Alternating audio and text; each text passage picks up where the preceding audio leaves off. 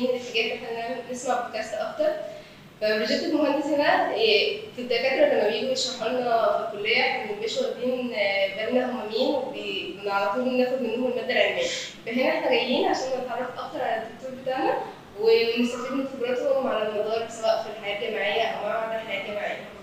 ان شاء الله البودكاست دوت هيقام عليه هندسه معهد هندسه طنطا، وهيكون معانا سبونسر يو سي دي، وهيكون ان شاء الله في حلقات كتيره هتنزل على منصات الفيسبوك، انستا، اليوتيوب، جوجل بودكاست، سبوتيفاي، ومنصات تانيه كتير.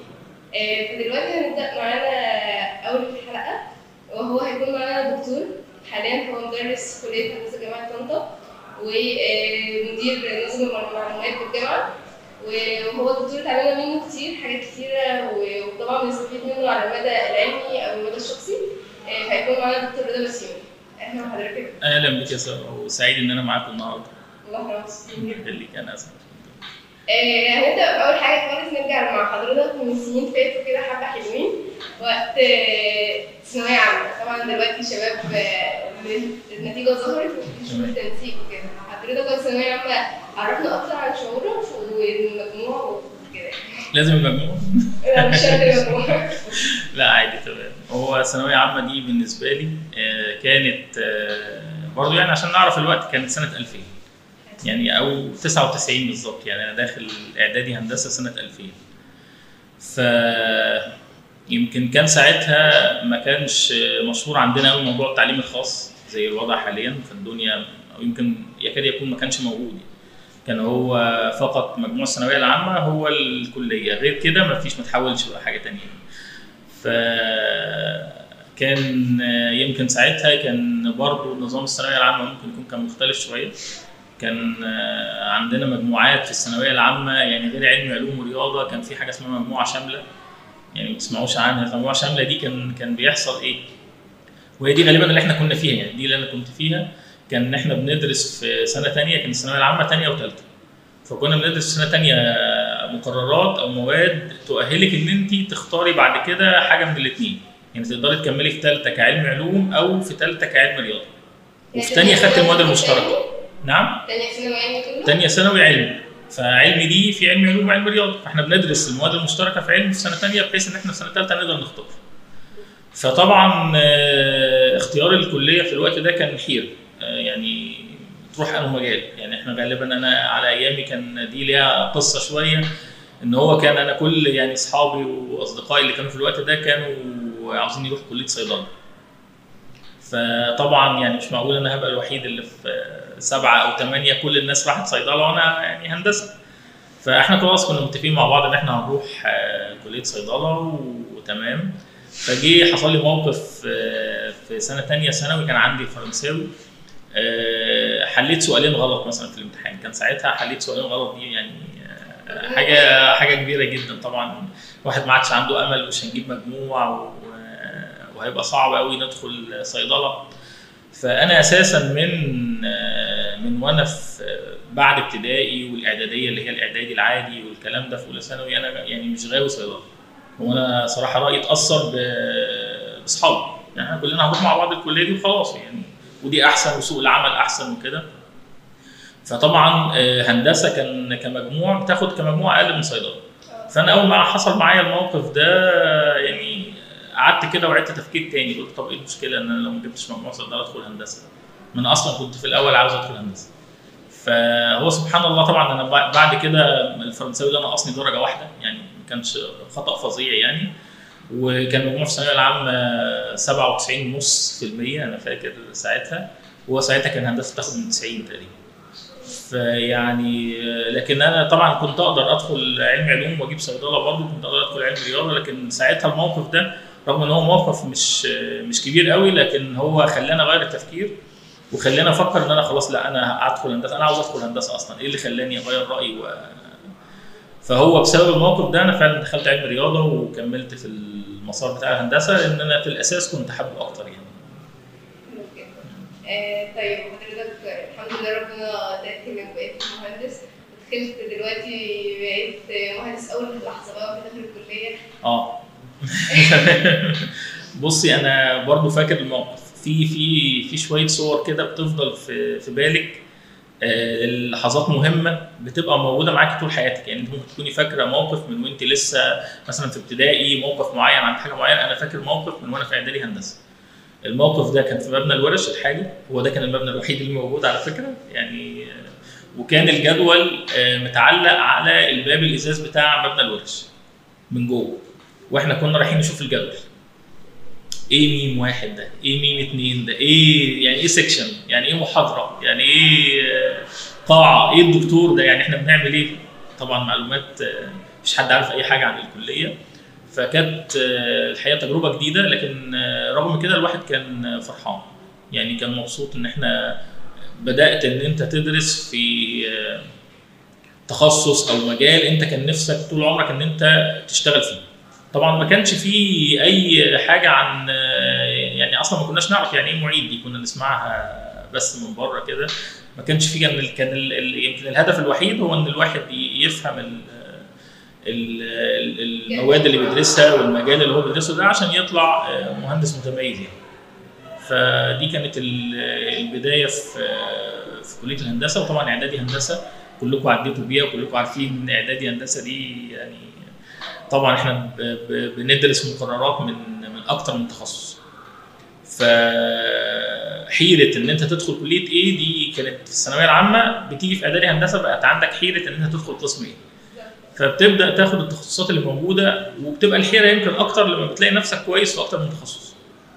يعني انا بالنسبه لي شخصيا كنت على ايامي كنت بحب الرسم الهندسي جدا، كنت يعني كنت برسم اللوحات كويس جدا لان كنت يعني الرسم كنت فعلا بحبه، فحتى في التقييمات كان الناس بيقولوا انت متخرج من معهد، احنا كان عندنا انت عارفه اللي هم متخرجين من معهد بيبقوا عدوا على مرحله الرسم دي. فلا طبعا كنت بقول ثانويه عامه بس يعني عاشق للرسم، فكان عندي برضه طبعا ما بين الرسم الهندسي وما بين الكمبيوتر او الحاسبات وكده، لكن برضه كان الاقرب الحاسبات يعني، الاقرب القسم اللي انا فيه حاليا. يعني حضرتك اخترت القسم على حسب حبك للقسم اكتر؟ اه بالظبط، لا مش موضوع تنسيق، الحمد لله كنت جايب في في اعدادي مجموع كويس، اعتقد كان جيد جدا، فكان كنت اقدر ادخل اي قسم مفيش مشكله، لكن هو لا انا كنت حابب قسم حاسبات من الاول من الاساس يعني، بفكره الكمبيوتر، رغم الكمبيوتر ما كانش منتشر قوي في الفتره دي والتعامل معاه ما كانش منتشر، لكن انا كنت حابب المجال ده من الاول. فهي دي دي دي النصيحه بس اللي عاوز اقولها للناس اللي بتفكر، ما تفكرش سوق العمل اكتر ما تفكر في انت حابب ايه. يعني الحاجه اللي هتخليك بعد كده ناجح ان الشغل اللي انت بتشتغل فيه يبقى هو هوايتك. بالظبط كده بالظبط كده. طيب في ناس اول ما تخش اعدادي هندسه زي ما حضرتك قلت عليها بيحصل لها زي شوك كده مش متوقعه في الهندسه وطلع عليها اصلا ان هي اصعب كليه في مصر. توجه نصيحه للشباب دي ايه؟ وحضرتك حسيت بده فعلا وقررت قبل كده يعني جه في دماغك ولو ثانيه ان انت تغير من الكليه اصلا؟ لا تغيير الكليه لا ده يعني لا ما جاش يعني، لا ما حصلش خالص، لكن التشوك بتيجي من الاختلاف. اختلاف ان احنا في ثانويه عامه يمكن للاسف المشكله مش في الكليه، لا هي المشكله فينا احنا ان احنا او في التصرفات العامه اللي موجوده في في الواقع يعني. في ثانويه عامه لينا طريقه معينه في المذاكره، عندنا دروس، عندنا مذكرات، عندنا حاجات معينه بنركز عليها وبنحفظها، عندنا منهج واضح، عندنا اسئله بنتدرب عليها، كل الكلام ده موجود في ثانويه عامه. لما بندخل كليه او اعدادي هندسه انت ممكن ما يكونش عندك منهج اصلا، يعني انت مش عارف اجيب ده منين، طب فين الكتاب؟ لا الماده دي ملهاش كتاب ملهاش كتاب طب وبعدين؟ طب ما فيش كتاب ما فيش مذكره ما فيش درس ما فيش، هو اكتر حاجه تقعد هتسمع كويس في المحاضره تفهم اللي بيقوله الدكتور وتجرب التمارين اللي في السكشن وتمام حلو قوي كده، والباقي كله انت معتمد على نفسك. فهي دي كانت التشوك الوحيده اللي هي لو قدرنا او قدر الطالب ان هو يتنقل بسهوله من النقطه دي للنقطه دي، ان هو في في الثانويه العامه كان معتمد على مدرس بينظم له مذاكرته، معتمد على مذكرات بتقول له انت تذاكر ايه وتركز عليه وما تذاكرش وما تركزش على ايه. لا اول ما هتيجي اول ما هتيجي في الكليه انت معتمد على نفسك تماما تمام، مفيش حد هيفتكر انت ذاكرت ولا ما ذاكرتش، الدكتور مش هيكلمك ويسالك ويقول لك او يجي في المحاضره اللي بعدها يسمع لك زي ما كان بيحصل في الدروس، ويقول لك انت ذاكرت ده وما ذاكرتش ده، او يعاقبك على ان انت ما ذاكرتش، لا لا خالص. هتفاجئ في الاخر ان انت قدام امتحان ميد ترم او امتحان فاينل والموضوع انا مش عارف حاجه. فهي النقطه، اول نقطه هي الاعتماد على النفس، لازم تنقل النقله دي بسرعه من نقطه اعتماد على مدرس ومنهج و... وحاجات محطوطه وجاهزه لنقطه لا انا دلوقتي مسؤول عن نفسي، انا خلاص كبرت ما عادش فيه الكلام ده. النقطه الثانيه ودي مهمه جدا جدا جدا، الاصدقاء. تمام، دي يمكن خارج اه بالظبط، يعني ال ال ال اعرف ان انت دايما المجموعه اللي انت طبعا بتبقى جاي ممكن ما تكونش عارف حد لسه في الكليه، فبتبدا تشوف يعني تتصاحب على حد، ممكن يكون اللي قاعد جنبك، ممكن يكون اللي قاعد قدامك، ممكن يكون حد معاك من نفس البلد، او حد بيركب الباص معاك او بيسافر معاك، لكن في الاخر المجموعه اللي انت بتنضم ليها كاصحاب ليها تاثير كبير جدا عليك. يعني لو انت انضميت لمجموعه فعلا شايله المسؤوليه وفعلا ملتزمه وفعلا عندها رغبه واراده ان هي تذاكر وتنجح وتتقدم هتبقى زيهم. تمام، لكن لو انضميت لمجموعه ثانيه حتى لو انت كويس هت هينزلوك معاها. بالظبط بالظبط، دي حقيقه يعني، دي دي لاحظناها وانتوا اكيد لاحظتوها برضه في زمايلكم، واحنا لاحظناها في زمايلنا نفس الكلام، رغم ان الكل بيبقى متخرج زي ما احنا من ثانويه عامه جايب تسعين في المية، لكن بتشوف النتيجه بتاعت اعدادي بتلاقي في ناس عايدين السنه، ناس شايلين مواد، ناس جايبين جيد جدا، ناس جايبين امتياز، رغم ان كله في الاول المفروض ان هو بادئ مستوى واحد، لكن اللي بيفرق هي النقطه. بما اننا بقى فتحنا موضوع الصحاب وكده، حضرتك صحابك وذكرياتك معاهم ممكن تكلمنا اكتر عن النقطه دي؟ والله هو هو طبعا كان يعني كاي حد في الكليه كان دايما الصحاب دول مقسومين مجموعتين، في صحاب اللي هم الصحاب بتوع الثانويه العامه اللي زي ما قلت لك كده هم مثلا السبعه كلهم دخلوا صيدله وانا الوحيد اللي دخلت هندسه كده لابن العاق يعني، فدول كانوا جانب، والجانب الثاني هو الاصدقاء والصحاب اللي موجودين في الكليه. فالاصدقاء والصحاب الاولانيين بتوع ال ال ال الكليات المختلفه، وكان كل طبعا بنقعد نتخانق مع بعض ومين كليته احسن، يعني ده كليه صيدله دي كذا، ده كليه هندسه كذا، ده طب كذا، فيعني ايه دي كانت معظم هي مش مشاكل، هي بتبقى يمكن مناوشات كده يعني اه وبنقعد نحكي لبعض احنا خدنا كذا في الكليه، آه لدرجه ان انا فاكر احنا اتفقنا مره ان احنا محتاجين نزور كليات بعض.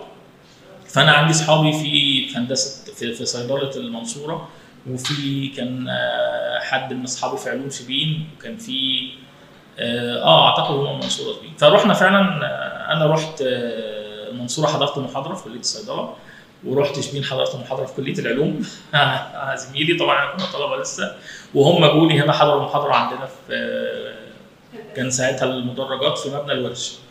المدرج مش عارف انتم ممكن تكونوا ما حضرتوش المدرج ده، وكان مدرج واحد واثنين اللي هم موجودين دلوقتي ما كانوش بشكل مدرج، هم كانوا بشكل مدرج صعب جدا لان هو كان ورشه اصلا واتطور ككليه هندسه. فكلنا حضرنا في في كليات بعض، وكان كل واحد بقى بيقول ملاحظاته.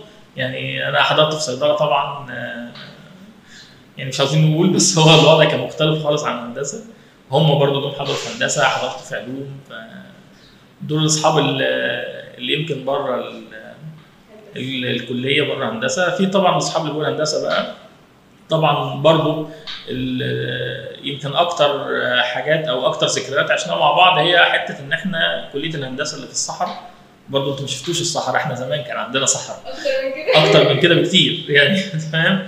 فاحنا كان اكتر يمكن الذكريات هي ان احنا يعني طب احنا جعانين هناكل ايه تمام، فكنا بنطلع فين، نروح السوبر بي تمام عند المطاعم او المحلات اللي هناك نجيب اكل، كل يوم بقى نفس الموضوع ده، مفيش مواصلات مفيش اي حاجه، بنمشي المشوار ده من الهندسه لحد هناك رايح جاي تمام. اه فيعني لا لا صحراء يعني صحراء، احنا كنا بنسمع من الجيل اللي قبلنا انتوا دلوقتي بتقولوا صحراء، احنا كنا الجيل اللي قبلنا آه بس احنا ما حضرناش الوقت ده، يقولوا ان ما كانش فيه مواصلات اصلا، فكانوا بيركبوا في العربيات اللي هي النص نقل في الصندوق ورا بنات وولاد عشان يجوا الكليه. اه دي حقيقه يعني، فده الجيل اللي كان قبلنا على طول كان بيحكي لنا واحنا كنا مستغربين. احنا كليه الهندسه آه ساعتها ما كانش فيه سور، برضو من ضمن الحكايات ان ما كانش فيه سور حوالين الكليه، فكان الميكروباصات اللي هي اللي بتقف عند الكوبري حاليا دي بتدخل لحد الباب بتاع الكليه، فانت كنت تطلعي من الباب بتاع مبنى الورش كده تلاقي الميكروباصات كلها واقفه وعماله استاد او طنطا او الكلام ده كله. فيعني لا كان احنا وضع الكليه على ايامنا كان الدنيا لا كانت اصعب من كده بكتير. حضرتك وقابلتني منطقه المدرج واحد اللي انت كنت بتقول مختلف، انا كنت سمعت اول ما دخلت هندسه بس ما اعرفش دي بتاع حضرتك ولا لا. انا كان كان مثلا لو اديك منطقه ايوه كنت لسه اقول لك حالا. اه طبيعي جدا طبعا ما كانش في حاجه اسمها تكييفات، فكان في الصيف احنا قاعدين وطبعا كان عندنا محاضرات ممكن تفضل لحد الساعه مثلا ستة مساء، وطبعا قاعدين والمدرج فيه فوق ال خمسمية واحد والشمس من فوق. المكان اللي هو كان في مكان كده فوق المدرج ده عباره عن زي ازاز ومفتوح، فكانت الشمس اللي بتبقى موجوده بتبقى نازله علينا واحنا تحت قاعدين في الشمس. ولما الدنيا بتمطر في في الشتاء كان المطر بينزل علينا برضه، فكنا من يعني نسيب الاماكن ونفضي الاماكن. لا لا احنا يعني احنا كده حبونا جدا. لا وبرضه يعني احنا بالنسبه للجيل اللي قبلنا كان كان نعمه، لان احنا الجيل اللي قبلنا ما كانش فيه يعني مكان موجود لكليه الهندسه، كانوا بيروحوا كليه التربيه اللي في شارع البحر، كان ليهم مكان، كانوا بياخدوا اماكن في كليه التربيه بس بعد ما كليه التربيه تخلص، فكانوا بيبداوا يومهم مثلا من الساعه خمسة او ستة. ده بدايه اليوم الدراسي، ما هو ما فيش مكان، فكانوا بيبداوا خمسة او ستة ويكملوا بقى لحد بالليل في المحاضرات والسكاشن. الله يعينكم.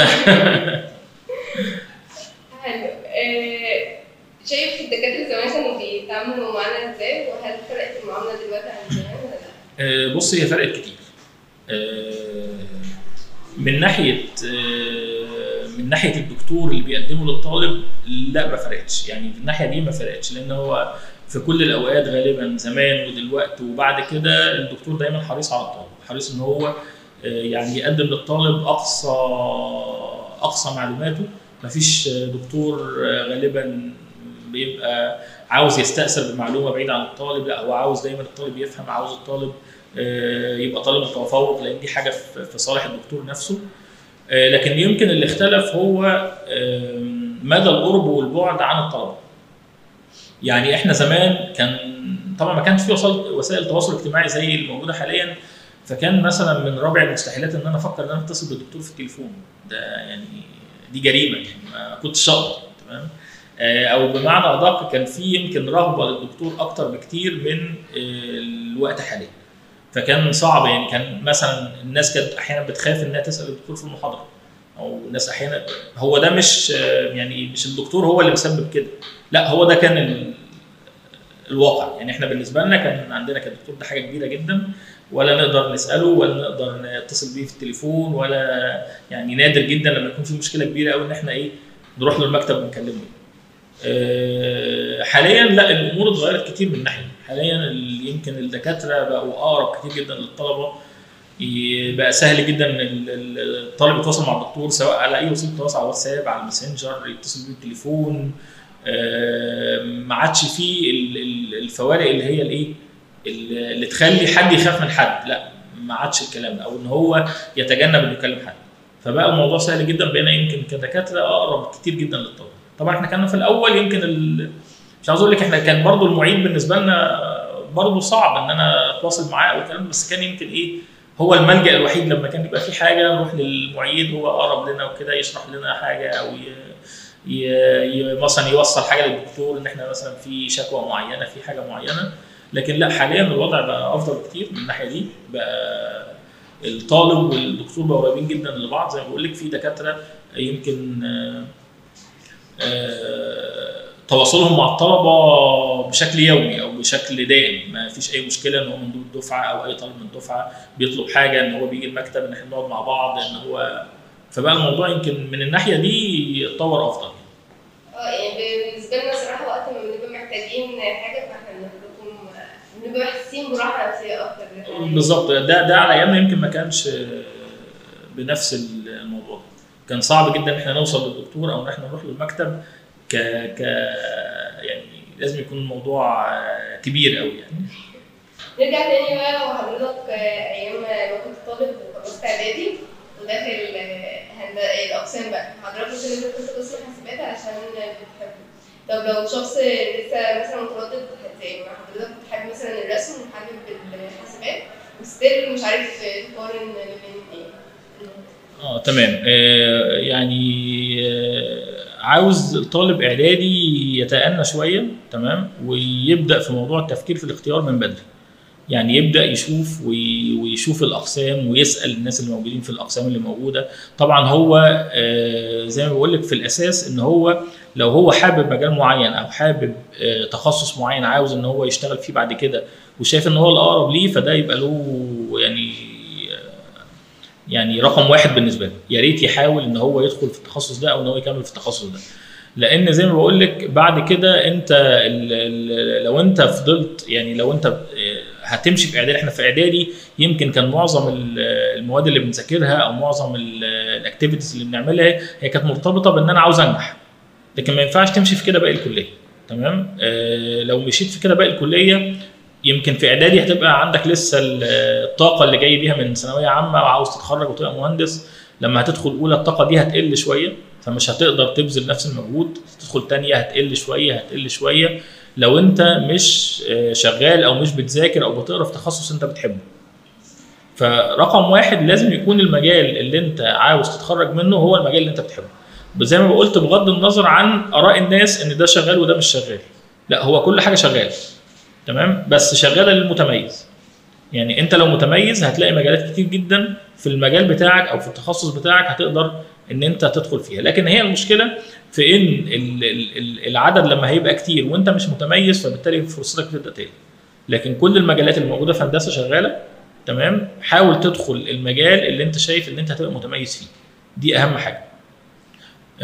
فطبعا لما انا انا بالنسبه لي كنت حابب زي ما قلت لك تخصص حاسبات، يمكن تخصص حاسبات بقى عندنا كان انا كنت حابب تخصص حاسبات، بس كان يمكن اكتر انا كنت بحب الهاردوير، فيمكن اول ما بدات كنت قلت ان انا عاوز ادخل حاسبات بس انا حابب مجال الكنترول او موضوع التحكم والكنترول والماكينات والمصانع والكلام ده. فيمكن الموضوع ده اتغير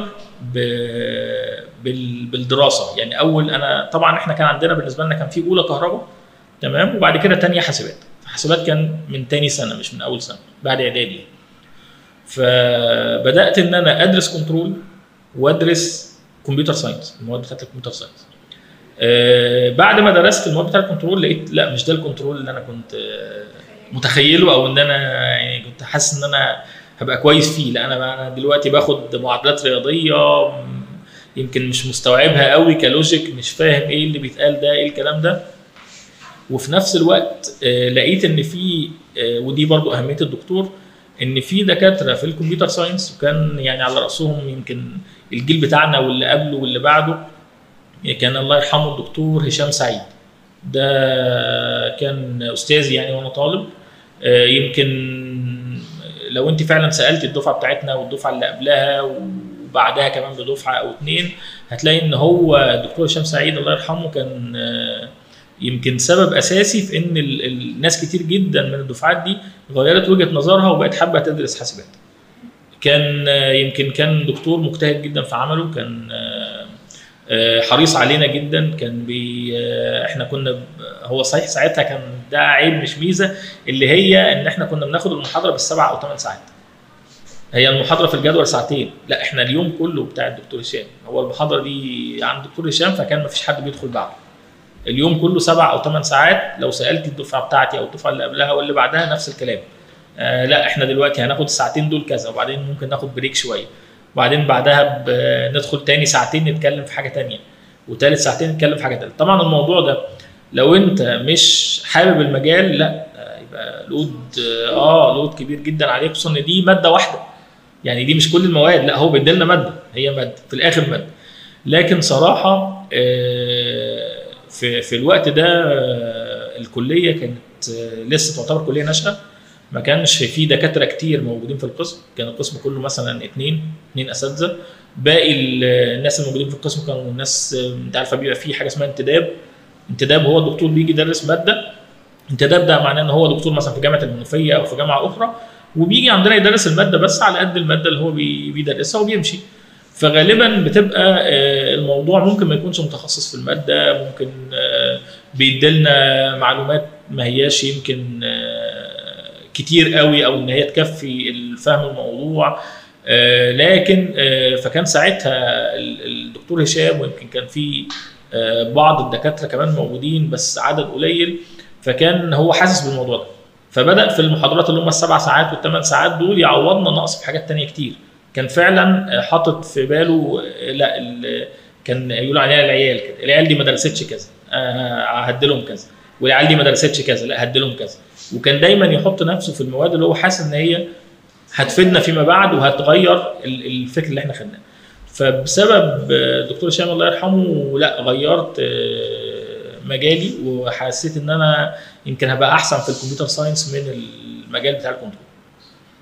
طيب زي ما حضرتك فاكر الدكتور هشام وربنا يرحمه، يعني هل في دكاتره تانيين اثروا في حضرتك غير الدكتور هشام؟ اه طبعا، هو كان يعني الدكتور هشام هو كان رقم واحد، هو كان زي ما بقول لك كده، ويمكن كان اقرب لينا كطلبه، وكان يعني هو من ضمن الناس اللي هم ماشيين معانا بال, بال يعني ايه بالنظام اللي هو الحالي، اللي هو ان احنا كنا قريبين جدا ليه. كان عادي احنا كنا ممكن الدكتور هشام ياخدنا ونطلع ناكل مع بعض، يعني كنا ممكن نطلع نقعد في اي مطعم مثلا اي مكان، برضه كانت الدنيا صحراء، فكنا ممكن اه يلا يا اولاد عشان نطلع نتغدى بره مثلا. هو كان بيحب برضه الله يرحمه كان بيحب السهر والقعد في الكليه الوقت طويل وكده، فكان قريب جدا لينا. كان عندنا طبعا الدكتور محمود فهمي الله يرحمه، برضو كان من هو هو كان رئيس القسم الفتره، وكان من الناس فعلا اللي اثرت فينا برضو. وبرضو هو كان بيدرس لنا جزء خاص بقواعد البيانات وكده والكمبيوتر ساينس. كان عندنا يمكن الدكتور سيد سلام برضو ما زال موجود، الدكتور طلعت فهيم، الدكتوره اماني سرحان اللي هي رئيسه القسم حاليا، كانت بالنسبه لنا كانت يمكن اول نقول ايه اول دكتوره في الجيل الجديد.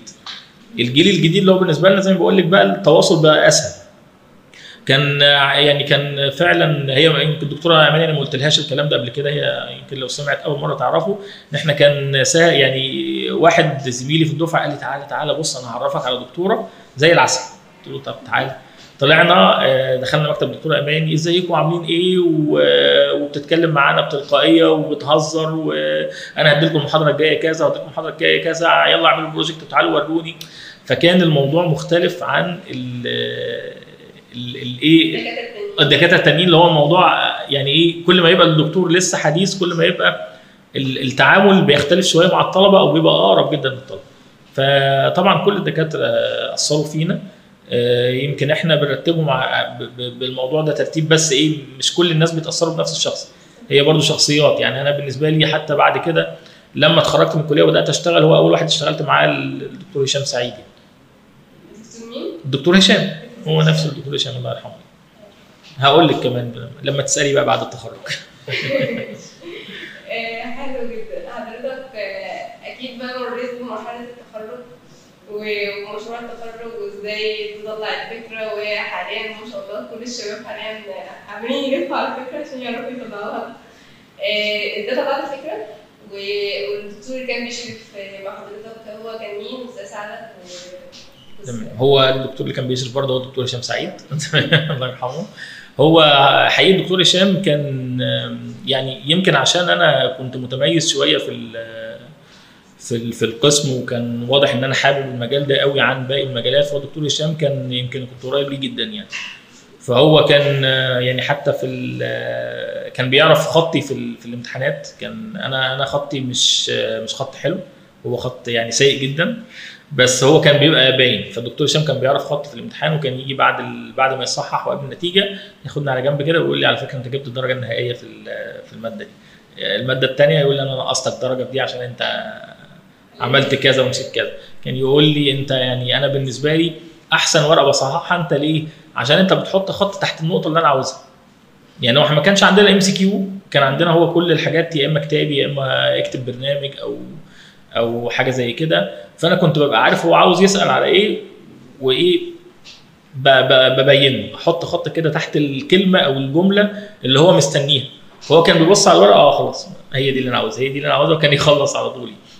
فهو كان هو المشرف بتاع مشروع التخرج. كان في مجموعتين، انا كنت في مجموعه بتعمل حاجه اسمها باراليل داتا مايننج سيستم. فكلمه داتا مايننج دي كانت على ايامنا، يعني داتا مايننج هي حاجه ليها علاقه بالماشين ليرنينج والاي اي، فكانت على ايامنا بالنسبه لنا يمكن مشروع التخرج ده سنه ألفين وخمسة ألفين وأربعة ألفين وخمسة، فكانت على ايامنا حاجه جديده جدا. وكان اللي برضو اللي اقترح علينا الفكره كان الدكتور هشام نفسه، كان اقترح علينا اكتر من فكره واحنا اخترنا بقى هننضم لانهي فكره فيهم وكده. فالحقيقه كان المشروع ده كان حاجتين، كان ان احنا اتعلمنا كويس جدا من الدكتور هشام، كان يمكن مشروع التخرج حاليا عندي احساس ان الطلبه مش مهتمه بيه قوي، يمكن الناس ما بتهتمش بيه نفس الاهتمام اللي كان عندنا. لا احنا كنا بنبات في المعمل حرفيا، يعني احنا كنا بنيجي هنا الكليه وفي ايام كنا بنبات في المعمل عشان نخلص الشغل اللي ورانا، عندنا تاسكات لازم نخلصها. بنيجي في اخر اليومين او اخر ثلاث ايام يمكن قبل المشروع ده بيبقوا ايام صعبه جدا، بنجيب كل حاجتنا من البيت، جايبين البدل اللي هنلبسها يوم المناقشه، جايبين بقى بويلر عشان الشاي، جايبين كل الكلام ده جايبينه وقاعدين في المعمل فوق، بايتين بمعنى صح في المعمل فوق. بننزل، يعني انا فاكر احنا يوم المناقشه بتاع المشروع ده بالليل احنا نزلنا نمنا في المسجد بتاع الكليه، كنا خلاص قاعدين هنا واحنا بكره وعندنا حاجات لازم نخلصها واخر حاجه في البروجكت ولازم نعرض بكره والكلام ده. فبصراحه كانت ايام يعني صعبه، لكن في الاخر هي كانت جميله جدا، خصوصا ان انت بتحسي بثمره ده لما بتلاقي الناس الدكاتره اللي هم جايين يناقشوا بقى المشروع بيقولوا فعلا يعني الطلاب دول عملوا شغل كويس جدا، و... ولما بيسالونا بيلاقوا الناس فاهمه، اكتسبت خبرات ما هياش موجوده في الدراسه العاديه، بذلوا مجهود في ان هم يطلعوا كتاب او برزنتيشن شكلها كويس، فلا دي كانت بت بتنسيك التعب يعني. لكن طبعا اسوأ حاجه في التخرج هي موضوع الاصحاب، ان هو الناس اللي احنا بنشوف بعض كل يوم لمده خمس سنين، زي ما قلت لك بناكل مع بعض، بنخرج مع بعض، بنتكلم دايما في المذاكره، احيانا كنا نروح نذاكر مع بعض عند في بيوت بعض وكده. ففجاه بتحس ان انت اخر اخر يوم ده انا مش هشوف الناس دي تاني، فاحساس صعب وفعلا بي يعني شويه كده بتحس باكتئاب. يعني انا فاكر اخر اخر مره خالص او اخر يوم يوم مناقشه المشروع ده، اخر يوم شفنا فيه ناس فعلا لحد دلوقتي، فات حوالي يعني من سنه ألفين وخمسة تمام سبعتاشر سنه مثلا تمنتاشر سنه، وفي ناس فعلا ما شفتهمش من من اليوم ده. طب ليه ما حضرتك ما بتتواصلش معاهم مثلا؟ بصي، في ناس طبعا، في ناس انا بشوفها طبيعي، وفي ناس قريبين اقدر اتواصل معاهم، لكن في ناس سافروا، في ناس ما عادوش موجودين، في ناس بقى صعب جدا بقى في بلد ثانيه داخل مصر، وفي ناس بقت في بلد ثانيه خارج مصر اساسا. فاحنا ممكن بنتواصل عن فيسبوك او نبعت لبعض او نكلم بعض باي طريقه، لكن حته بقى ان احنا نتقابل ونروح ناكل مع بعض ونقعد مع بعض يوم كامل و... لا بقت بقت صعبه، بقت صعبه بالظبط بالظبط كده. حضرتك قلت ان انتوا زمان كنتوا مهتمين بمشروع التخرج اكتر من الشباب دلوقتي. طب حضرتك شايف ايه المشكله اللي بسبب مش يعني هم ليه مش شايفين ده دلوقتي غير زمان يعني؟ بصي، هو يمكن يكون عشان آه آه ان ال ال يعني مشروع التخرج بقى بيتعامل على ان هو ماده من ضمن المواد، انا دلوقتي الماده دي وعاوز اجيب فيها امتياز، عاوز اجيب فيها درجه معينه، فانا خلاص هو كل اللي يهمني ان انا هجيب التقدير. طب يا جماعه اللي بنعمله عشان نجيب التقدير واحد اتنين تلاته، خلاص الموضوع بقى بسيط وخلاص ما فيش مشكله. يمكن كمان من ضمن الحاجات ان هو ضغط المواد التانيه، مشروع التخرج انت عارفه في اخر سنه و وبيبقى على الترمين، وفي نفس الوقت في مقررات تانية ومواد تانية بتبقى برضه طالبه اساينمنت وطالبه شغل كتير، وغالبا المشروع ما بيبقاش متابع بنفس الدرجه. يعني المشروع هو في الاخر خالص، انا عندي المناقشه اخر يوم في السنه وحتى بعد انتهاء الامتحانات تمام. فدي اول حاجه، انت طبعا عارفه طبيعتنا ان احنا بالظبط اخر على التاسك كمان يومين نبدا نفكر فيه. فحته متابعه المشروع بقت صعبه، خصوصا مفيش امتحانات، مفيش ميد ترم، مفيش فاينل، مفيش. فطبعا كل ما بيجي حاجه من الحاجات دي الدنيا بتتعطل، فبالتالي الطلبه بينسوا المشروع بيرجعوا تاني، وينسوا المشروع بيرجعوا تاني. لكن زي ما بقول لك، هو الفيصل في الكلام ده هل انا حابب الكلام ده ولا لا؟ هل المشروع بالنسبه لي ان انا اخلص التارجت ده او اعمل ده هل هو هدف، ولا هل هو مجرد ماده انا عاوز اخلصها اجيب تقدير؟ لو هو تحول لهدف لكل طالب من الطلبه اللي موجودين اللي هم في المشروع، لا الموضوع هيفرق، وهتلاقي نفسك بالعكس ان انت بتتشد للمشروع اكتر ما بتتشد للمواد. طب كمبيوتر ساينس زمان بتعملوه حضراتكم كنتوا بتدرسوا في المعامل وشغالين، هل حاليا ده اصلا ما بيحصلش؟ حرفيا اسايمنت بنرفعه وخلاص الدنيا تمام. شايف زمان كان افضل عشان انتوا بتعملوا شغل عملي اكتر، ولا حاليا عشان التكنولوجيا مساعدانا فاحنا ما بنسيبش كده؟ لا بصي هقول لك، هو لو كان زمان بروح دلوقتي كان هيبقى احسن. اللي هو احنا زمان طبعا ما كانش كان موضوع الانترنت ده كان نادر جدا، كنا لما بنيجي ندخل على على الانترنت حتى في البيت كان صعب ان انت تلاقي حد عنده انترنت في البيت، كان احنا بندخل على دايل اب، ما اعرفش انتوا في اعلانات زمان كده مش عارف زيرو ثلاث سبعات مش عارف ايه ارقام تليفونات، كنا بنوصل ال السوكت بتاع التليفون في حاجه اسمها كارت فاكس. كارت الفاكس ده كان او هو مودم بس بيبقى موجود جوه الكمبيوتر، وكان بيحصل دايل اب على الخط بتاع التليفون عشان يديلك انترنت. فانت كل ما تحبي ان انت تدخلي انترنت توصلي تشيلي الكابل بتاع التليفون من التليفون تحطيه في الكمبيوتر وتعملي دايل اب على رقم معين، فالرقم ده يبدا يديلك آه كونكشن. سرعه الكونكشن كام؟ مئتين وستة وخمسين كي، ده الماكسيموم. اه مئتين وستة وخمسين كي، يعني احنا لما كان يتقال ان في حد عنده نت واحد ميجا، لا ده انت يعني انت عملت داونلود لل للوطن كله يعني. ف... فكان التكنولوجي من الناحيه دي ما كانتش مساعدانا قوي، لكن احنا يمكن على العكس من كده كنا معتمدين على نفسنا بقى في اكتر في ايه تجميع المعلومات. كان معظم اللي انا لو حبيت اعرف معلومات كنت اعرفها من المراجع، يعني كنت انزل مكتبه اجيب كتاب مثلا بتاع حاجه معينه، كنت اسمع حد يقول لي ان في كتاب كذا كذا تعال نروح نشوفه. كان مثلا موضوع داونلود الانترنت ده لازم عشان اداونلود حاجه لازم اروح مكان فيه انترنت، سواء هنا في الجامعه او سايبر او حاجه من الحاجات دي عشان اقدر اعمل داونلود لحاجه معينه. فكان يمكن اقرب لينا بكتير حته الكتب وال... او الكتب البي دي اف اللي احنا بنديها لبعض، تمام في كتاب نزلته عن كذا خد الكتاب ده كويس. فكان يمكن ما كانش عندنا كمان الديستراكشن اللي موجود في حته ان انا افتح فيسبوك، ما كانش فيه فيسبوك. يعني تخيلي كده الحياه انت ما معكيش موبايل، تمام اول موبايل جبته مثلا كان سنه ألفين واثنين، وكان الموبايل اللي هو نوكيا اللي هو الشاشه السوداء والزراير والكلام ده، ما فيش اي حاجه تشوفيها على الانترنت لان مئتين وستة وخمسين كي يعني على ما تشوفي بس لقطتين في فيديو ممكن تقعدي نص ساعه مثلا، يعني ما كانش فيه الكلام ده خالص. وبالتالي يمكن كان هوايتنا هي اكتر الشغل اللي احنا بنشتغله، يعني كنت ازهق من المذاكره مثلا، اه ده انا خدت النهارده حاجه في البرمجه كذا كذا اقوم اجربها واقعد على الكمبيوتر واعمل الكود ده واعمل البرنامج ده.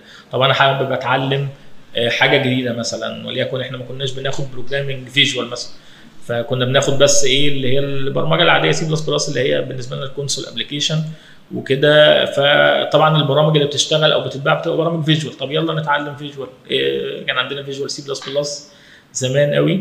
اه طب اجرب اعمل برنامج مثلا لعياده مثلا، احنا كنا بنحط الافكار دي ونبدا نشتغل عليها مننا نفسنا لمجرد بس ان احنا نتعلم. الدنيا دلوقتي اختلفت بقى، يمكن الشباب اللي موجودين بقى عندهم افيلابيلتي كبيره جدا للتكنولوجي. انا بتكلم بقى بالظبط يعني بالذات في مجال حاسبات، يعني حته الكلاود والسيرفرز اللي موجوده، وان انا اقدر ان انا اعمل حاجه وارفعها على الانترنت ويبقى عندي ابلكيشن بتاعي موجود بسهوله جدا. اقدر اتعلم الكلام ده من كورسز موجوده على منصات تعليميه، اقدر نعمل جروب مثلا ليرنينج زي ما احنا مثلا موجودين، مثلا احنا بنعمل زي ما استخدمنا مايكروسوفت تيمز مثلا في المحاضرات، ان انا وزمايلي ان احنا نقدر ندخل مع بعض على تيم مثلا ان احنا نتعلم مع بعض حاجه جديده والكلام ده. لا ده ما كانش موجود. وحاليا هو لو الناس استخدمته صح لا ال ال بالنسبه لهم يمكن هيبقى فرصهم اكتر من فرصنا اللي كانت موجوده زمان. لكن هي المشكله دايما في ان لما التكنولوجي بتزيد في الناحيه دي هي بتزيد برضه في الناحيه الثانيه اللي بتخلينا نضيع وقت ونتعطل و... في مشاكل كتيره قدامنا رغم ان احنا عندنا وقت، بس بسبب المغيرات المغيرات الكتيره اللي في حياتنا دي اللي هي عامله المغريات. طيب زمان كان في نشاط طلابي وكده ولا كانش فيه؟ اه طبعا كانت الانشطه الطلابيه موجوده، بس انا ما اشتركتش الحقيقه في انشطه طلابيه، ويمكن مش السبب في ده المذاكره على قد ما كان السبب هو طبعا الانشطه الطلابيه حاجه مهمه جدا وبتغير من شخصية الطالب أو المشارك فيها بنسبة كبيرة جدا. تمام؟ زي مثلا يمكن أبسطها موضوع الاجتماعية، يعني ان الطالب اللي موجود يبقى اجتماعي، يتعامل مع مشاكل، يتعامل مع الناس اللي حواليه، يقدر يمر بتجارب، يبقى فيه يعني جزء سوشيال شويه في حياته.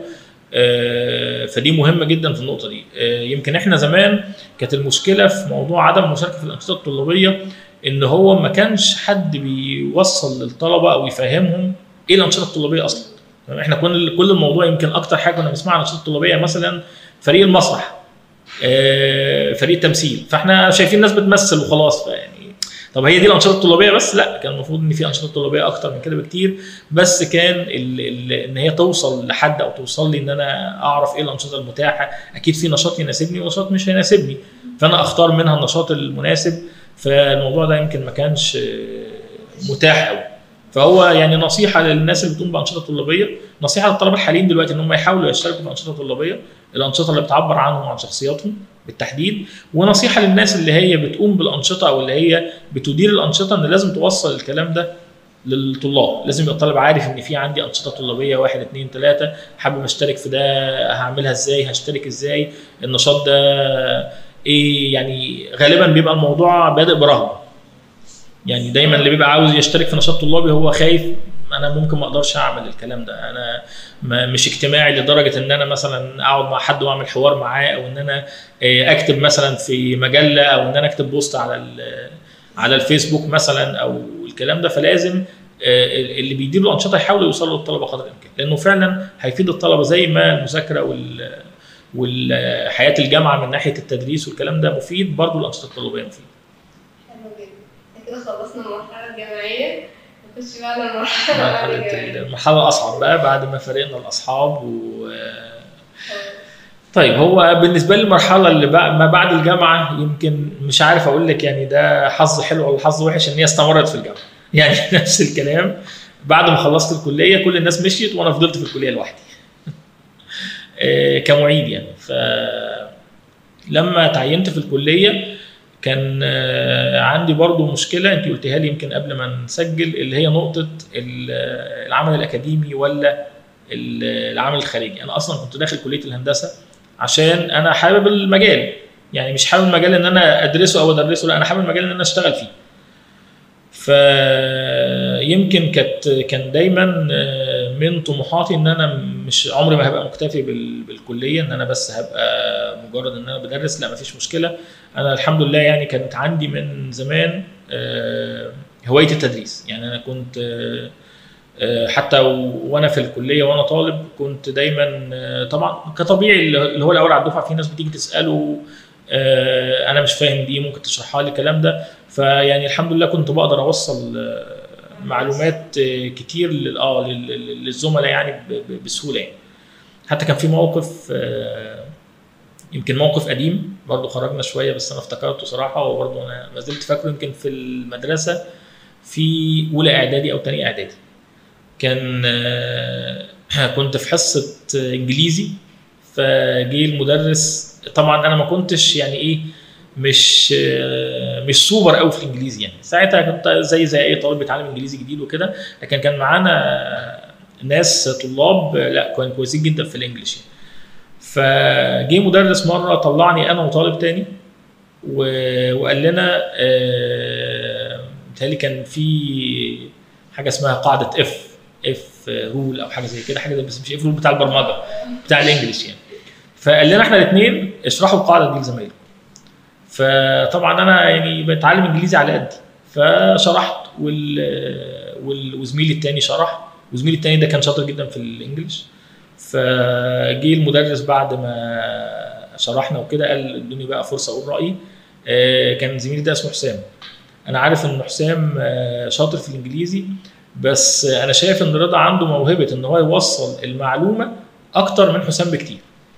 فهو يعني رغم ان انا كنت لسه في ثانيه اعدادي يعني، فهو شاف ان انا من طريقه الشرح قادر ايه ان انا ابسط المعلومه لزمايلي واوصلها و... ففعلا كانت النقطه دي يعني الحمد لله كانت موجوده عندي، بس في نفس الوقت ما كانش اقصى امل عندي ان انا ادرس بس، كان لازم ان انا اشتغل. فيمكن اللي حل المعادله دي كان برضو دكتور هشام سعيد الله يرحمه، يعني انا بعتبره ابو الروحي بصراحه ليا يعني. كان ده اللي بدا معانا بقى في الجامعه، هو جاله بروجكت هنا في الجامعه اللي هو اللي انا موجود فيه حاليا، بس بعد التطور بقى اللي حصل طول السنين دي. فاول حد فكر فيه قال لي لازم تيجي معايا، وخدني فعلا واشتغلت معاه اللي هو نظم المعلومات بتاعت الجامعه. كان ساعتها الجامعه ما كانش فيه نظم معلومات خالص، في الجامعه كان هو نظام معلومات وحيد وما كانش حد بيشتغل عليه قد كده. فبدات انا وهو نشتغل في في الموضوع ده من وقت ما انا معيد. انا كنت بشتغل معيد في الكليه، وكنت بروح اشتغل بقى الجزء العملي بتاعي في الكلام ده، في ان انا اعمل نظام معلومات لاعضاء التدريس، نظام معلومات للطلاب، نظام معلومات للموظفين. بدانا فعلا بدأ طبعا يمكن الكلام ده ما كانش ما درسناهوش في الكليه، تمام، بس بدانا مع الشغل العملي. بدات سيلف ليرنينج بقى، ان انا ابدا ادخل واشوف ده بيتعمل ازاي وازاي نعمل الكلام ده. اتعلمنا في في الحاجات اللي موجوده في الجامعه، بنينا الحمد لله نظم يعني اهلتنا ان احنا نوصل دلوقتي لمرحله الحمد لله متقدمه.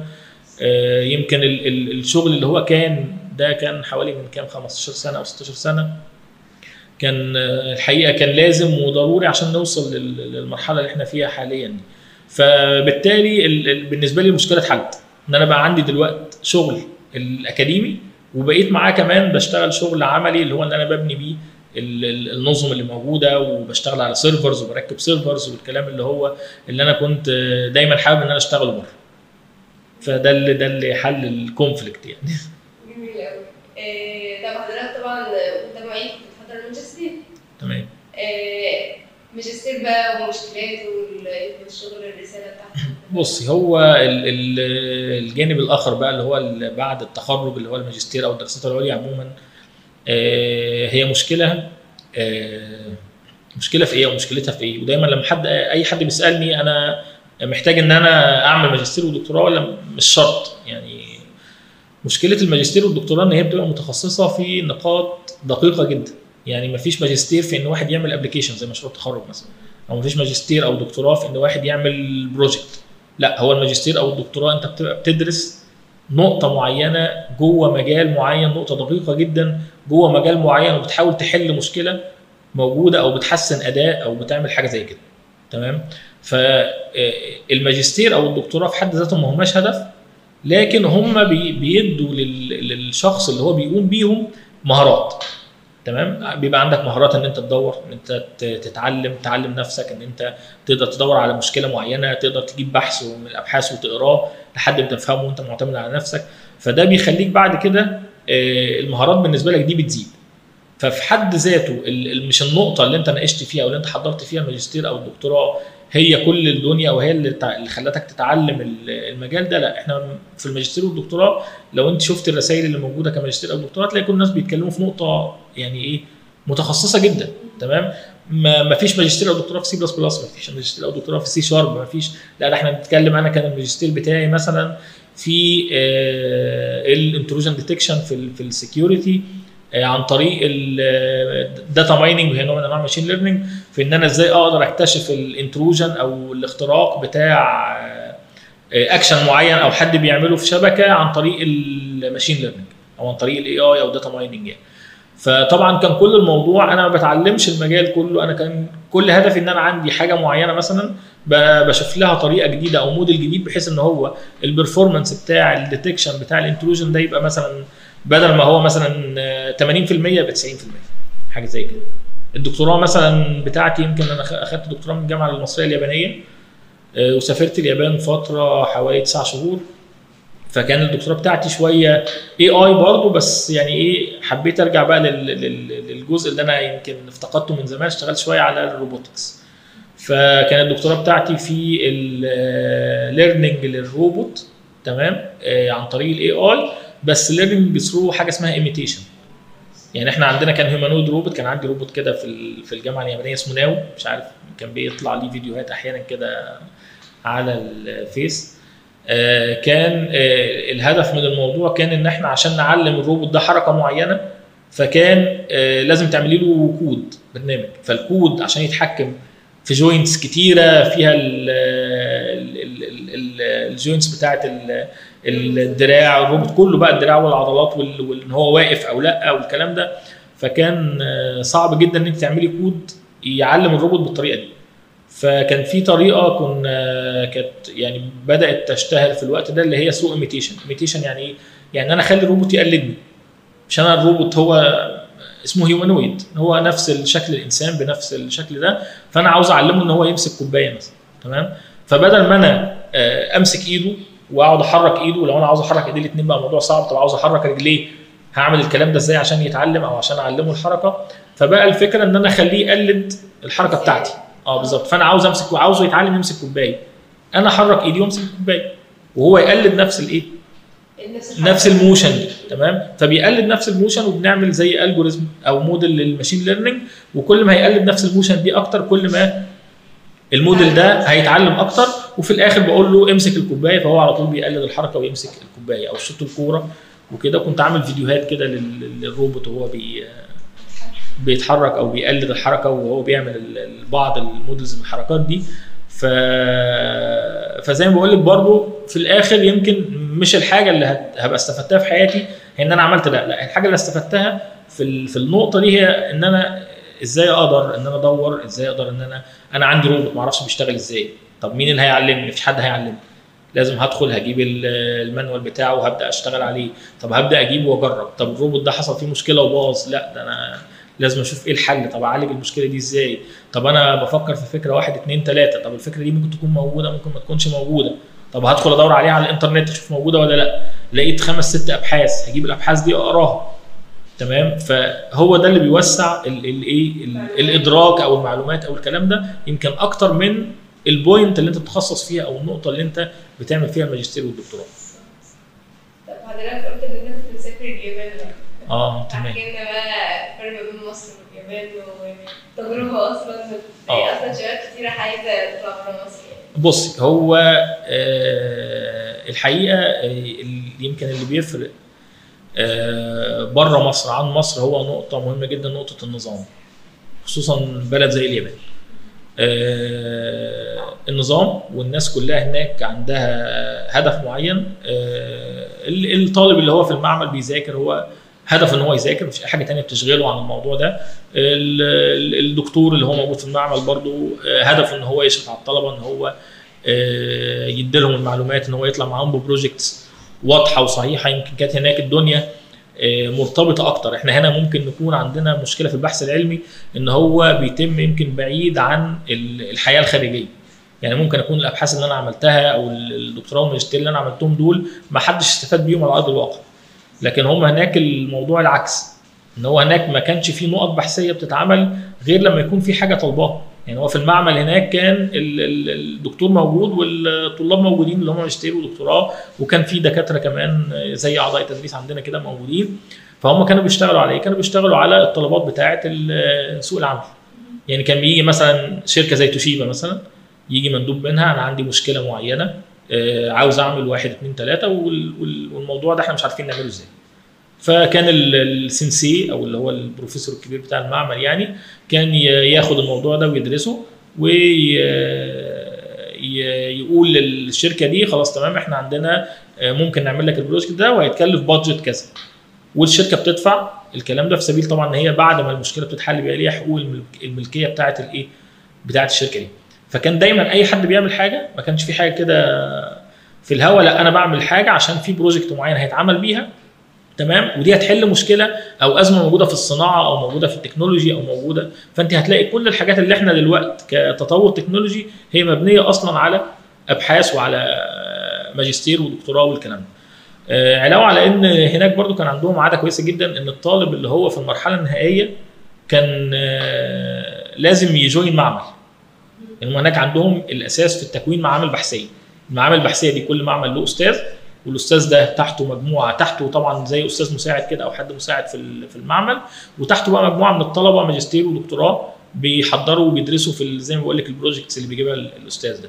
وكان عندهم طالب الفرقه النهائيه لازم يروح يختار معمل على حسب ايه التخصص اللي هو عاوز يشتغل فيه، وكان يقعد وسط الناس اللي بتعمل الابحاث دي ويحضر معاهم السيمينارز بتاعتهم ويحضر معاهم التجارب وي... وكمان بيشارك معاهم شباب، بحيث ان هو لما بيتخرج بيبقى بالظبط عنده خلفيه عن الجزء بتاع البحث. لكن لو هتساليني عن آه وهتكلم يمكن على الكمبيوتر ساينس، احنا احنا يعني الكمبيوتر ساينس الميزه بتاعته ان هو العلوم بتاعته بتنتشر بسرعه جدا. يعني الحاجه لو ظهرت في اليابان او ظهرت في امريكا او ظهرت في اي مكان، على طول تاني يوم التكنولوجي بتبقى عندنا، ومفيش ما يمنع من ان انت تعلميها غير ان انت يبقى عندك جهاز كمبيوتر. فلو جينا نتكلم بقى عن الاداء او العقليات او ان احنا بنقدر، لا بالعكس، احنا بنبقى افضل من اليابانيين نفسهم، بنبقى افضل من الجنسيات الاوروبيه نفسها، وفي كتير من من قسمنا ومن اقسام تانية سواء كانوا طلبه او دكاتره ومعيدين سافروا بره واشتغلوا في شركات كبيره زي جوجل زي فيسبوك، و وفي ناس موجودين في اليابان وليهم اسماء كبيره هناك وبرضه مصريين. فلا يعني من ناحيه، وبرضه اكتشفناه اللي اكتشفناه برضه ان احنا في التعليم لا مش اقل منهم. يعني احنا اللي احنا اتعلمناه واحنا طلبه مش اقل من الحاجات اللي هم اتعلموها هناك، لا ابدا. احنا كنا نقدر بنتعامل معاهم وبنواكب الحاجات اللي هم بيقولوها، ويمكن احيانا بنشتغل بنطلع شغل افضل منهم. فهي النقطه الوحيده فعلا هي نقطه التركيز. زي ما بقول لك، النظام اللي معمول هناك اللي موجود في في الدول دي او في البلاد دي بيدي لك امكانيه ان انت تقدري تركزي في الشغل بتاعك، ما تبقيش مضغوطه. تمام. هم هناك كانوا بيحترموا قوي موضوع الويك اند، يعني يعني اه كان في ناس بتشتغل في الويك اند، لكن هم ما كانوش بي بيحبذوا ده. يعني هو وقت الشغل شغل من نار يعني، وفي ناس كانت بتبات في المعمل برضه نفس الكلام ونروح نشتغل بالليل وكده. لكن وقت الويك اند لا، يعني ما فيش شغل، هو خلاص كده عشان الايه يعني يبقى في دايما تدخل الاسبوع الجديد بطاقه جديده، تبقى انت حابب ان انت تشتغل. فكانوا طبعا اكتر، يمكن اخطر مشكله كانت بتقابل الناس هناك هي، وكانوا دايما بيخافوا منها، هي حته الاكتئاب. فكان عندهم ان انت تقول للمشرف بتاعك ده ان انا مكتئب مثلا، او انا يعني حاسس ان انا زهقان من الشغل وكده، كان اول حاجه يعملها يقول لك لا خد اجازه، ما تجيش المعمل تاني، يعني عادي اقعد في البيت اسبوع، اقعد روح اتفسح اعمل اي حاجه، ولما تبقى كويس ابقى ابقى ارجع تاني اشتغل تعالى. يعني هنا بقى الموضوع بالظبط كده تحت ضغط، ده الحاجه المهمه. لكن زي ما بقول لك الدنيا بره لا، هم مش مش سوبر ولا حاجه، لا بالعكس. يمكن هنا احنا عندنا مميزات اللي احنا الشغل تحت ضغط والكلام ده، وان احنا السيلف ليرنينج والموضوع ده ممكن ما يكونش عند ناس كتير منهم. فاحنا الظروف الصعبه بتخلينا احنا هناك، لما بتبقى الظروف سهله ومتاحه بتخلينا احنا افضل. بالظبط كده. يعني كده حضرتك بتوجه نصيحه او حاجه ان احنا المواد اللي احنا فعلا بندرسها في الكليه مش مواد مفيده فعلا، مش مواد مالهاش اي اه لا بصي، هي يعني دي برضو نقطه، طبعا نقطه جدل كبيره عند الطلبه، وانا بزعل جدا لما بلاقي كتير من الطلاب معلقين عليها على الفيسبوك احنا ما بناخدش حاجه في الكليه.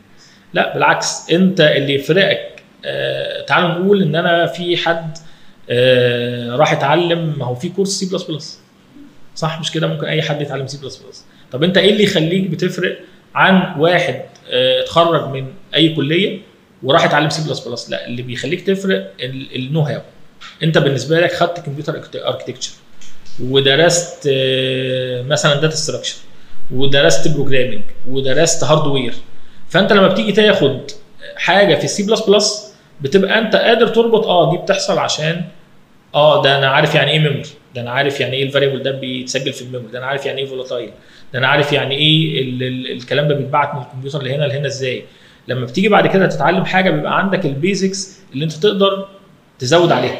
تمام. فالفرق ما بينك كمهندس وبين الحاجات او الناس الاخرين اللي هم ممكن يتعلموا حاجات في مجالك هي النقطه دي. تمام. وبالتالي فالمواد اللي انت بتاخدها في الكليه هي اساسيات لازم تبقى عارفها عشان تقدر تكمل. لكن من ناحيه ثانيه ما تقدرش تقول ان انا لو عرفت المواد اللي في الكليه بس واتخرجت هشتغل هشتغل لا مستحيل. تمام. يعني لازم الشغل على نفسك بلس الكليه كده انت مهندس، لازم الاثنين مع بعض. لازم بقول وباكد لازم الاثنين مع بعض. لا يمكن تتخرج من قسم حاسبات كمبيوتر ساينس مثلا وانت ما تعرفش في حياتك كمعلومات غير اللي انت درسته في الكليه، ما ينفعش. وفي نفس الوقت ما ينفعش تقعد في البيت وتسيب الكليه والقسم وتقول انا هتعلم برمجه لوحدي، لا، ما هو اي حد من اي كليه ثانيه يقدر يعمل اللي انت عملته ده. اللي هيخليك بتفرق هو النقطه دي. انا برضو كان في حاجه يمكن نرجع تاني لمرحله الطالب. انا ما كنتش بحب المذاكره صراحه يعني، يمكن كانت ناس كتير بتقول ان الاول ده لازم يبقى بيذاكر أربعة وعشرين ساعه، اه دحيح بالظبط كده. فانا ما كنتش بحب المذاكره بصراحه. انا كان بس اكتر حاجه بعملها ان انا كنت لازم، كان صعب جدا ان انا اغيب محاضره او سكشن. يمكن في خلال الخمس سنين انا ممكن غبت محاضره ويمكن سكشنين بالعدد وانا فاكرهم لحد دلوقتي. والمحاضره اللي غبتها دي كانت غصب عني، اتطردت من المحاضره، ما كانتش رحت متاخر فالدكتور ما رضيش يدخلني، لكن انا كنت موجود. فكان يمكن ال تسعين بالمية من المعلومات اللي انا كنت بعرفها عن عن الماده كان من الحضور سواء محاضره او سكشن. تمام. فما كان الموضوع المذاكره ما كنتش بذاكر غير قبل الامتحان على طول، يعني بيومين كده قبل الامتحان اجيب الحاجات وابدا افتكرها، لان انا فاكر ان انا يومها وانا قاعد في المحاضره انا كنت فاهم الكلام اللي اتقال مية بالمية. فدي كانت النقطه. فعشان كده انا بالنسبه لي بصراحه يعني دايما تاكيد بالنسبه لي الحضور، حضور المحاضره وحضور السكشن، وان انت تنزل من البيت وتروح تحضر والكلام ده. كان عندي نقطه تانية برضو يمكن ايمانيه شويه، ان ربنا مش هيضيع كل ده هدر. عمرك ما هتبقى زي اللي ايه زي اللي قاعد في البيت، حتى لو انتوا الاثنين بتسمعوا نفس الماتيريال. لو انت سمعت المحاضره موجوده فيديو مسجله، لا يمكن هتبقى مكافئتك زي اللي ايه اللي اجتهد وتعب ونزل ركب مواصلات واستحمل الحر اللي احنا كنا بنقول عليه والمطر اللي كان بينزل فوقك والكلام ده كله. فلا يعني يا ريت ان احنا نهتم بالجانب ده. لو حضرتك شايف التعليم الاونلاين عموما، يعني دلوقتي اغلب الحاجات بقت اونلاين، حتى بعض المحاضرات بتبقى متجهه اتجاه الاونلاين، هل ده شيء قلل من وصول الطلاب للمحاضرات؟ بما ان اصلا طول ما انت عارف ان المحاضره بتتسجل خلاص مش لازم اصحى ثمانية الصبح. للاسف هو هي النقطه دي، مش لازم اصحى ثمانية الصبح، يعني معناها مش لازم ابذل مجهود. دي ممكن تكون يمكن وفرت شويه او زودت شويه في الراحه عند الطالب، يمكن تكون خلته ممكن يجمع معلومات اكتر. يعني مثلا عشان انزل هضيع ساعه ونص مواصلات، ساعتين، مش عارف ايه، هقعد شويه مع اصحابي، لا انا بقيت قادر قادر ان انا اسمع المحاضره كلها في ساعه. فانا دلوقتي يعني يبان نظريا ان انا ما ضيعتش وقت، لكن للاسف من الناحيه الثانيه هي ضيعت شويه او كتير من المهارات اللي هي لازم تكون موجوده. يعني انا دلوقتي لو انا قاعد في البيت ال أربعة وعشرين ساعه وبسمع المحاضرات كده فيديو، طب فين الانشطه الطلابيه اللي احنا بنقول عليها؟ فين التعامل مع الناس؟ فين آه بدايه ان انا ابقى شخص ريلايبل وابدا ان انا متعود ان انا اصحى الساعه ثمانية الصبح كل يوم؟ طب ما انا بعد كده لما اخلص الكليه عندي وابدا ان انا افاجئ بقى بحياه العمل، ده انت لازم تصحى الساعه ثمانية وعندك تاسكات لازم تخلصها وممكن تسهر على حاجات والكلام ده. انا الكلام ده ما عشتوش وانا طالب، تمام، او ما شفتش حتى جزء منه. فبقى صعب جدا ان احنا نواجه الحياه بال... بالتعليم الاونلاين فقط. لكن التعليم الاونلاين كويس جدا كمكمل، يعني زي ما قلت لك احنا محتاجين ان احنا فوق الحاجات اللي احنا بناخدها في الكليه ان احنا نبني نفسنا ونكمل تعليم مع نفسنا. فانا مش هقدر اخد كل الكلام ده ككورسز مثلا في اماكن بتدي كورسات او الكلام ده، يمكن ما فيش وقت، لكن انا اقدر اونلاين ان انا اتعلم محاضره او اتعلم ماتيريال جديده او ماده علميه جديده بالليل او الصبح في اي وقت يناسبني، حتى لوحدي مش ملتزم بجداول مواعيد كورس معينه ممكن تكون ما تناسبنيش. فاذا الاي ليرنينج او التعليم الالكتروني كويس جدا، بس مش كاساس، كمكمل. حضرتك كنت مهتمه بقى في الماجستير والدكتوراه، كنت مهتمه بالاي اي يعني حضرتك؟ مشروع التخرج مشروع التخرج من اول مشروع التخرج اه اول مشروع التخرج كان الاي اي. وحضرتك عموما يعني بتعلمنا في السنه يعني اي اي، فحضرتك شايف الاي اي متجه فين الفتره اللي فاتت الجايه؟ وهل فعلا هو هيلغي على المهندسين ويقعدنا كلنا في البيت ولا دي معلومه خاطئه؟ لا بصي، هو دايما لازم نجهز نفسنا لان التكنولوجي هتتطور وبتتطور بشكل سريع جدا. واللي بيعمل التكنولوجي هو الانسان، تمام؟ فدايما الانسان هو اعلى من التكنولوجي وهيفضل اعلى من التكنولوجي، تمام؟ هديلك مثال بسيط، ان احنا زمان ما كانش في حاجه اسمها كمبيوتر، تمام؟ كان يمكن كان حد لو عاوز كمثال مثلا عاوز يكتب جواب، كان بيعمل ايه؟ كان بيجيب القلم وبيكتب على ورقه جواب عادي جدا، والناس كانت بتتعلم خط مش كده، ومهتمه جدا بالخط ومهارات الخط، ولازم يكون خطك كويس ولازم يكون خطك حلو. فجاه طلعت الاله الكاتبه، طلع الكمبيوتر، فبقى موضوع الخط او تعليم الخط مش اكتر من هوايه، يعني الناس هوايتها ان يبقى خطها كويس، لكن هو ما عادش له اهميه حقيقيه في العمل او في ان انا اكتب جواب خط وحبر. تمام. فبقيت بكتب بالكمبيوتر. طيب الناس بعد كده وظيفتها اتحولت لايه؟ بدل ما كنا بنتعلم الخط لا بقينا بنتعلم الكمبيوتر عشان نقدر نستخدمه. تمام. آه الهدف من كده ايه؟ الهدف من كده ان انا التكنولوجي هتغير آه يمكن البوزيشنز او الشغل اللي المفروض الناس تتعلمها عشان تتواكب مع المرحله. تمام. لكن هي مستحيل ان هي ان احنا نعمل حاجه يستغنى بيها عن الناس. تمام. حتى مهما كان في المصانع والماكينات، زمان كان في شغل يدوي، بدات يظهر مثلا ماشين معينه تديني انتاج اكتر وتحل محل الشغل اليدوي، بس الماشين دي ما هي محتاجه حد يعمل لها صيانه، محتاجه حد يطورها، محتاجه حد يقف يشتغل عليها. تمام. فكده كده يمكن الوظائف القديمه دي اختفت وبدا يظهر مكانها وظائف جديده نبدا الناس تتعلمها عشان تبدا تشتغل. وبالتالي مفيش حاجه هتلغي الانسان ومفيش حاجه هتخلي الناس تستغنى عن الانسان، لا هو كل الموضوع ان احنا لازم نقدر نشوف ايه ال ال الوظائف او الحاجات اللي انا المفروض اتعلمها عشان اقدر استفيد من التكنولوجي الجديده او الحاجات الجديده اللي بتظهر دي، بحيث ان انا اقدر اطوعها واقدر استخدمها انها تديني انتاج اكتر. تمام. انت مثلا كنت مبرمج تقدر تعمل مثلا يمكن شاشه واحده في اليوم، طب انا لو عندي تولز بتخليني اشتغل اسرع او تولز بتشتغل بالاي اي، لا انا عاوز اتعلم ازاي استخدم التولز بتاعت الاي اي دي عشان انا برضو كمبرمج اعمل عشر شهادات. تمام. وبالتالي دايما التولز هتبقى في مصلحتي، بس بشرط ان انا ما اقفش عند المرحله او الحاجه اللي انا كنت متعلمها واقول لا انا مش هقدر ان انا اطور نفسي، لا هي بالعكس التكنولوجيا هتبقى مفيده، بس بشرط ان احنا نبدا نطور من نفسنا عشان نبدا نبدا او نقدر نستخدم التكنولوجيا دي. لكن لا يعني يكون ان هي تبقى بديل، لا هي هتبقى بديل في الوظيفه لكن مش بديل للانسان ككل، لا دي دي صعبه جدا. طب هو حضرتك مثلا كطالب دلوقتي عندي مثلا تكنولوجيا معينه وتسارع التكنولوجيا اصلا سريع قوي، فانا ازاي اصلا يعني اوصل عشان اعرف اسارع مع التكنولوجيا؟ تمام. آه رقم واحد البيزكس. تمام. مهما كان اي تطور في التكنولوجي تمام لازم يكون طالع من الاساس من بيزك معين.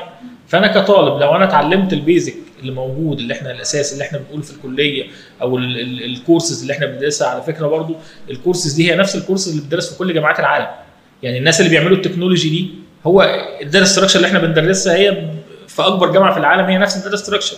الاي اي اللي احنا بندرسه بندرسه من نفس الكورس او نفس الريفرنس اللي بتدرسه اكبر جامعه في العالم. تمام. وبالتالي لو كان الحاجات دي ملهاش لازمه ما كانوش هم او ما كانش جامعات ثانيه دي درسوها او الناس اهتموا بيها. تمام. وبالتالي كون ان انت يبقى عندك النو هاو وعندك البيزكس بتاعت الحاجه دي هي اللي بتخليك تقدر على طول تغيير التكنولوجي بالنسبه لك ما هواش مشكله، بالنسبه لك بتبقى مجرد طول جديده بتتعلمها بس على نفس البيزكس بتاعتك اللي انت عارفها كويس. يعني كده ستيل احنا هنربي على الشخص على تعلمه اكتر من التكنولوجيا. اه اكيد. هو هو ال ال ال الانسان نفسه هو اتعلم ايه. تمام. او بالنسبه له الفكره واضحه ازاي من ناحيه البيزك بتاعها، انا فاهم الكلام ده كويس جدا وفاهم مبني على ايه، فكل اللي بيحصل هو مجرد تطورات في الفكره. تاني حاجه ان انت تبقى انت الموضوع ده انت بتحبه، وبالتالي انت مستعد ان انت تدي وقت قصاد الكلام ده. انا هقارن دلوقتي، انا الوقت ده يا ترى هدخل اتفرج على فيديو مثلا على الفيسبوك او ادخل اعمل شاتنج مثلا مع حد ولا اقعد اتعلم فيه؟ لا، لو انت بتحب المجال ده تلاقي نفسك ايه؟ اه انا هقعد اتعلم فيه عشان انا الموضوع ده بالنسبه لي هوايه. تمام. زي كاني برسم، كاني بسمع موسيقى، كاني، فبالتالي ده اللي بيدي لك يمكن طاقه اكبر ان انت تتعلم التكنولوجيز الجديده. يعني طب حضرتك تنصح ايه بقى للشباب بقى اللي هو لسه متخرج وهيخش الجيش وهيلاقي بعد سوق العمل، نصيحه كده ليهم يعني؟ آه والله هو طبعا آه اول حاجه آه يعني احنا كنا بنقول الناس بتبقى من الكليه مخصصه نفسها قوي، انا آه هطلع اشتغل في آه برمجه بالسي بلس بلس، هطلع اشتغل في آه ويب ديفلوبمنت، هطلع اشتغل، فلا الكلام ده مش موجود في الطبيعه، اشتغل في اي حاجه. تمام. انت انت آه الشهاده اللي انت خدتها مهندس دي، تمام، الشهاده دي بتقول لك ان انت آه شخص يعتمد عليه وتقدر تشتغل في اي حاجه ليها علاقه بالمجال بتاعك. تمام.